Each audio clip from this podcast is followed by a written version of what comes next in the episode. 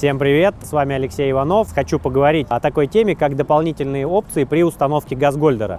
Что это такое, в каких случаях их стоит устанавливать, а в каких случаях это будет просто пустая трата денег. Итак, поехали. Первая очень важная и нужная опция – это конденсатосборник. Что это такое? Конденсатосборник это металлическая емкость небольшая, которая закапывается под землю и врезается в магистраль. В каких случаях она применяется и используется? Если у вас магистраль очень длинная, а это больше 20-30 метров, то конденсатосборник вам будет необходим, потому что сжиженный газ, который находится под землей, при перепаде температур, зимой, соответственно, грунт будет замерзать, летом оттаивать, газ может конденсироваться и превращаться в воду. Точнее, не в воду, а в жидкую фазу. И вот эта жидкая фаза, она будет, соответственно, в трубе у вас накапливаться, так как ей деваться некуда, она будет эту трубу просто забивать. И в какой-то определенный момент газ просто перестанет идти по магистрали. Если же у вас установлен конденсатосборник, то, соответственно, эта жидкая фаза газа в него начинает собираться. Конденсатосборник устроен таким образом, что у него есть выход на улицу, э, где установлен кран. И, соответственно, открывая этот кран, этот лишний газ просто будет жидкий сбрасываться. И, соответственно, у вас э, магистраль будет всегда чистая и сухая. Если уже у вас, соответственно, меньше 20-30 метров магистраль, то конденсатосборник сборник смысла устанавливать не имеет, потому что газ на таких небольших участках конденсироваться не будет успевать. А он э, в виде паровой фазы будет сразу попадать к вам на котел, где и, соответственно, будет сгорать.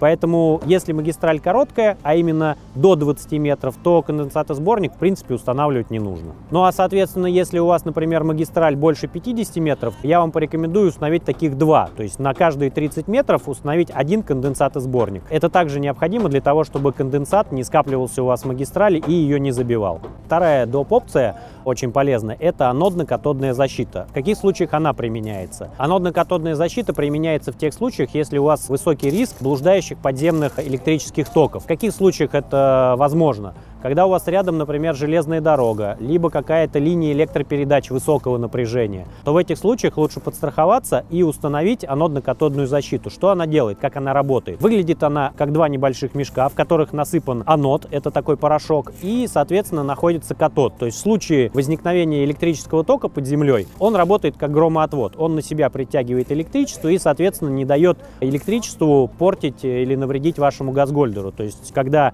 электрический разряд, например, ударит в газгольдер, то, соответственно, образуется пробоина, то есть он не то, что его там пробьет или взорвет, а образуются пробоины, куда он, если несколько раз будет бить, соответственно, защитное покрытие будет испорчено, и емкость начнет ржаветь. Соответственно, в том месте, где она начнет ржаветь, газгольдер просто быстро выйдет из строя. С установкой анодно-катодной защиты вам лучше определиться с инженером, которого вы вызовете себе на объект при установке газгольдера, потому что инженер, он уже как эксперт-специалист, у него глаз наметан, и он может сразу определить, какие возможные риски именно с блуждающими токами у вас находятся на объекте. Блуждающие электрические токи подземные могут образовывать не только от линии электропередач, либо там от железной дороги рядом расположенной, также могут образовываться от каких-то промобъектов, которые рядом с вами находятся, либо еще какие-то, возможно, варианты, которые сразу обычный человек не может определить. Поэтому очень вам рекомендую при вызове инженера к себе на участок, к ним проконсультироваться и понять, высок у вас риск э, образования электрических токов, либо нет.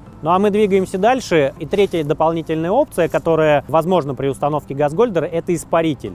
Это уже серьезный прибор, который используется в тех случаях, когда вам нужно испарять очень много газа из газгольдера. Как правило, это происходит в тех случаях, если у вас мощная котельная, но нет возможности установить большой газгольдер. Либо вам нужна такая мощность газа, что даже большой газгольдер не способен вам ее дать. Для этого на газгольдер устанавливается испаритель, либо рядом с газгольдером, если вам нужна большая мощность, либо есть мини-испарители, которые устанавливаются прямо в горловину газгольдера. Соответственно, этот прибор позволяет вам получить намного больше газа, чем выдает сам газгольдер. Поэтому для того, чтобы вам окончательно убедиться, нужен вам или нет, вызывайте инженера и с ним консультируйтесь. Он это сделает более грамотно и профессионально. Четвертая дополнительная опция, которая тоже очень может вам пригодиться, это газосигнализатор. Здесь на самом деле уже для того, чтобы определиться, нужен он вам или нет, инженер вам не требуется, потому что эта вещь служит для вашей безопасности. Как работает газосигнализатор? Во-первых, он монтируется внутри помещения, как правило, рядом с котлом. Датчик монтируется один внизу, потому что жиженый газ имеет такое свойство, что он тяжелее воздуха и скапливается он внизу, поэтому датчик-уловитель обязательно ставится непосредственно возле пола. А уже клапан, э, он, соответственно, подключается проводом к электромагнитному клапану, который устанавливается на входе на трубопровод у вас в дом.